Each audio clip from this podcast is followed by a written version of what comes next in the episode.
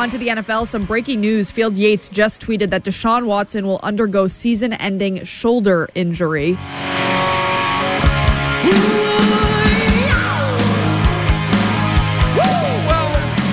I think, I mean, to be honest, technically she's correct.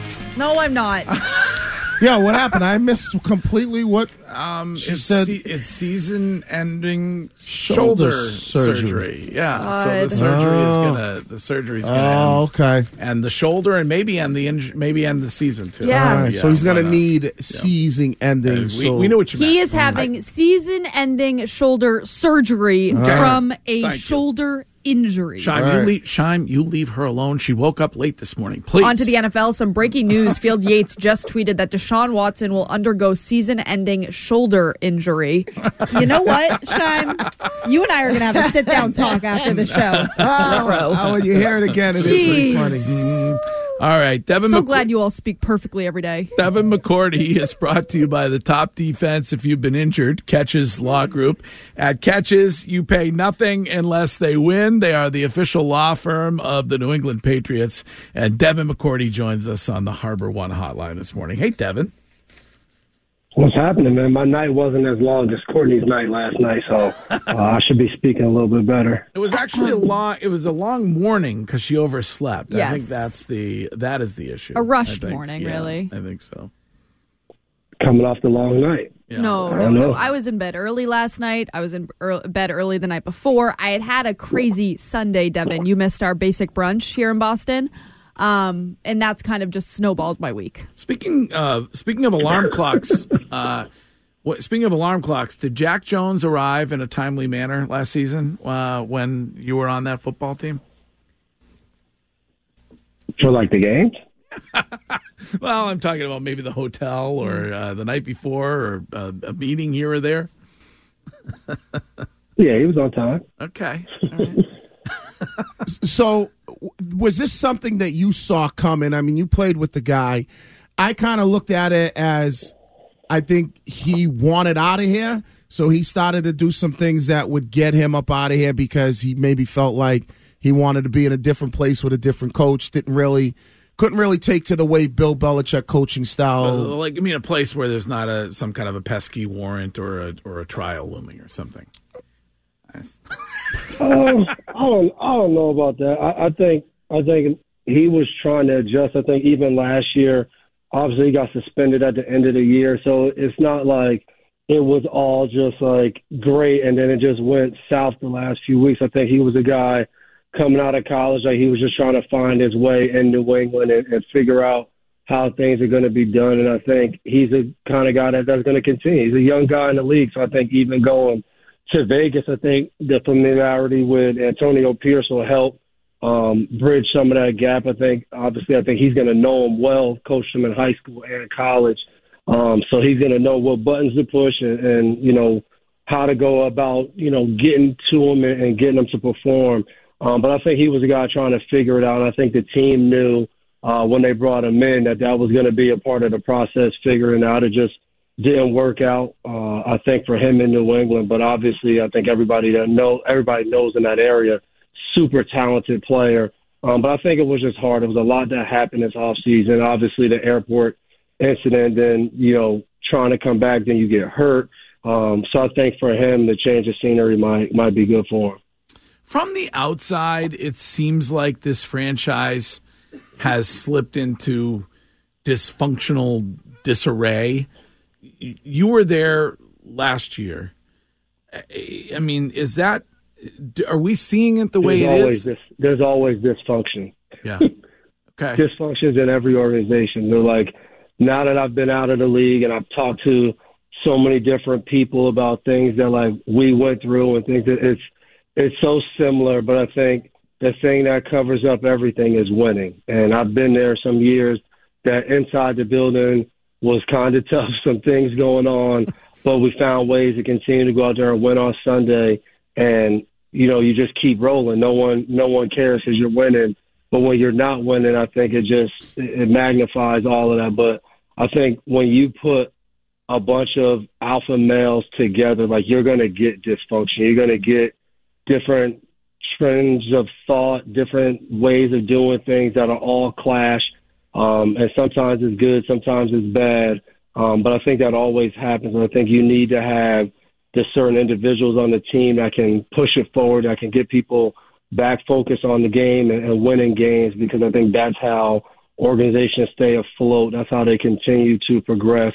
Um, you know, I think throughout the season. Are there those guys on that team right now?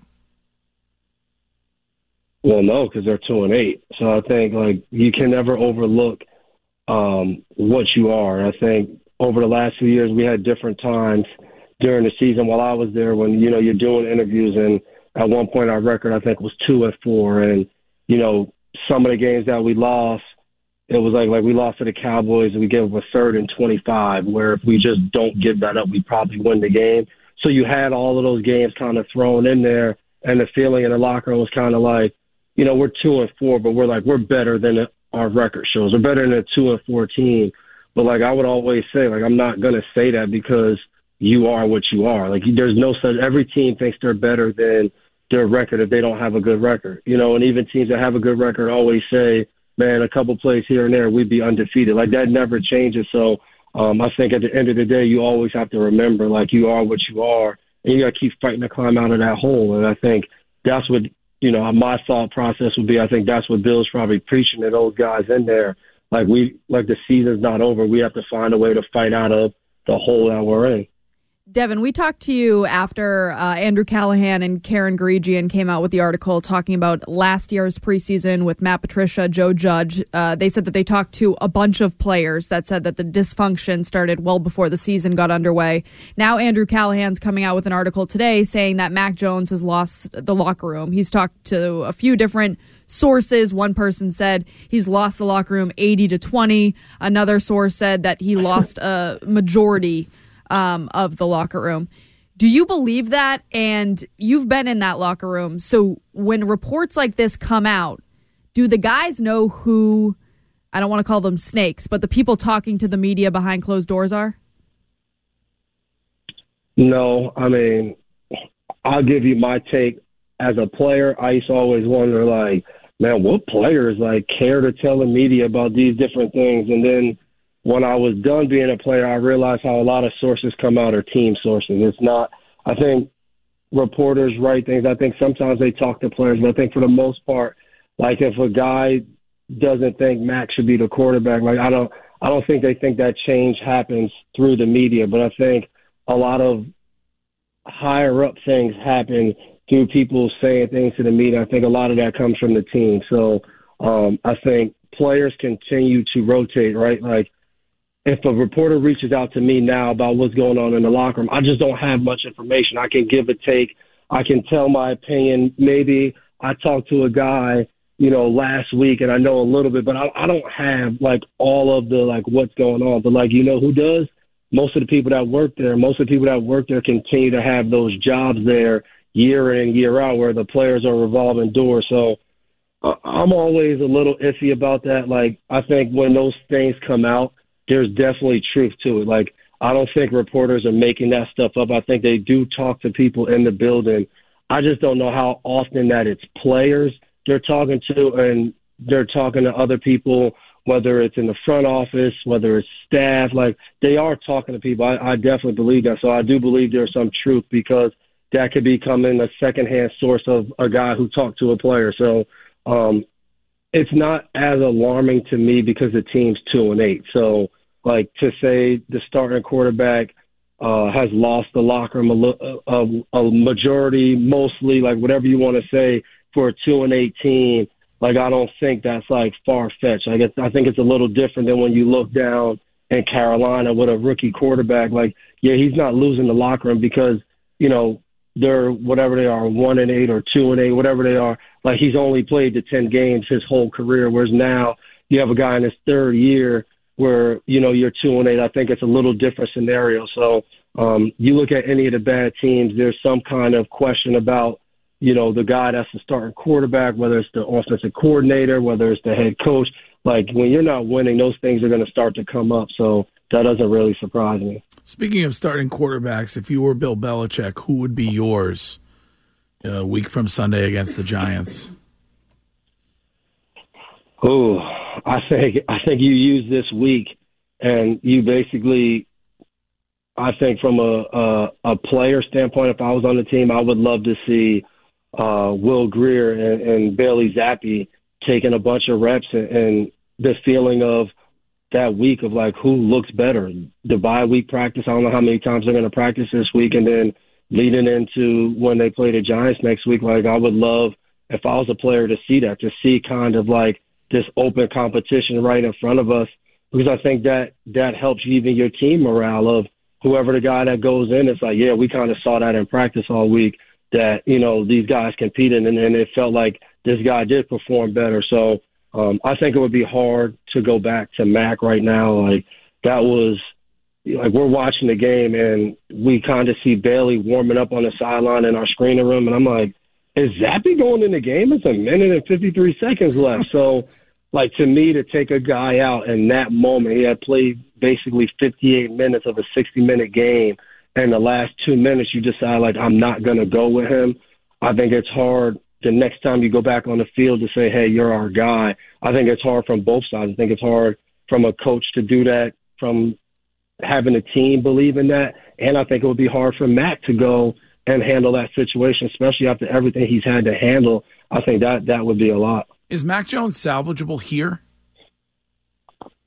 I don't know. I, I, I do think I think he will be a quarterback in the NFL. I think he'll start off as a backup. I, I don't I don't know. Like I, I think it's hard to think like next year you kind of hit this reset button. Um, but I will say, without knowing what next year exactly looks like, it could be possible. You know what I mean? Like if if everybody comes back with the same thought, right? It's Billy O at offensive coordinator, it's Bill as a head coach. Like everybody stays exactly the same. I think it's I think it's really hard then to say like, hey, everything we've gone through the last three years, we still think you're the guy like I I don't know. I think that would be I, I don't I don't see that happening. Um, but I think if there's change, maybe. Um, but like who knows if there is going to be change in the in the situation in New England. So um, I think for right now, if I was in you know if I was a New Englander, my expectation would be probably that you're watching Mac play quarterback somewhere else. You played with him, you know him. How how much of what is going on with him is mental? and how much is physical? Oh, I think it's a ton more mental. I think him coming in to how he started as a rookie of coming into a team that, you know, lost, you know, this elite, great, you know, all time greatest quarterback to ever play the game, moving on to a, a former MVP candidate and Cam Newton, like you have Brady to Cam, and then he comes in as like the the future of the organization, and it's awesome. And you just think to like, we're only talking, you know, not even a full two years later, and it's just like our whole conversation right now is, will he be the quarterback again this season? Will he be the quarterback next season? What's wrong? Like that's the only conversation we hear. So I think for him as a player to try to go out there and, and play with that and you don't know if the guys in the locker room believe in you. You don't know if the head coaches, the head coach believes in you, the coaching staff. Like that's just so hard to do at that level, especially playing that position. Um, I think any physical things that people think he lacks, I don't even think that gets to come um, out because I think everything that he's going through from who's been out there, offensive linemen, receivers, to who's coached them, all that stuff's been, you know, such a mess that we don't get to actually see him as the player that he is. That's why I think he'll have success somewhere else in the NFL. I just find it hard to believe that somehow like it becomes New England. Devin, who should be the Patriots coach next season? Oh, I think I, I think it'll be Coach Belichick. Is that what you think should happen, or is that what you think will happen, or both? I mean, I think I think that should happen. I don't think I think there's other things that they can do to to fix the issues that they've had. Um, but I, I also believe that like this team needs to build over time. Like as fans and, and supporters, like we want to see like the team win right away. So they're gonna have money in free agency. Like so everybody's gonna want to see them like go sign all of these players. Like we like they did that before in 2021 I think they need to identify a, player or two in free agency that they say like this guy is the guy we're going to get. Um, I think preferably like some kind of offensive weapon, a receiver uh, of like this guy is the guy we're going to get, whether it's free agency or it's trade.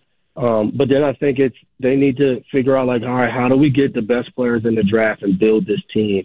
Like when you look, teams are built through the draft. Like their best players on their team are guys that they've had and they've drafted and they find ways to keep them. Like that is what continues to show up throughout this league. So um, I don't think there's anything wrong with getting guys in free agency, but I think you have to get guys that fit roles, not get your best players from free agency. So um, I think I think Bill, given that kind of team, can do that. Um, but I think they need to figure out how they get that. How do we get the best players? How do we figure it out? Like you look at Nick Caserio, what he's building in Houston. You look at what Monti Ossenfort is doing in Arizona. Like both those guys were in the building and they got GM titles elsewhere. And it makes you do think like, man, what if we, what if they just had the GM title in New England? Would that help? So I think they need to figure that out um, and, and build that way because I think some of the better teams like the Jets, Miami's a team that yeah, you have Tyreek Hill, but a lot of those other players were drafted and they went and they found the free agents that make a difference. You know, you have Christian Wilkinson, you have um Jaelan Phillips, you have Jaylen Waddle, like you have those guys Tua that you built through the draft and then you went and got Armstead and Tyreek Hill to try to fill in the gaps. Um, and I think you can't do that in one year. Devin, is always, fantastic stuff. The man, I just want to point out, the man went from a Super Bowl winning career in the NFL to instant success as a broadcaster. Extraordinary content today, Devin. Thank you. Thanks, man. I, I I need to uh, put that in and record that. So whenever you talk bad about me, I just bring that up. Ooh. I, I, will, I would do that if I were you. Yes. We I never talk badly about never. Devin. Right. No, no, No, never. always All good things to say about talk, D-Mac. We'll, we'll talk to you again next week. All right. Have a good one, guys. All right. That's Devin McCourty. We'll be right back.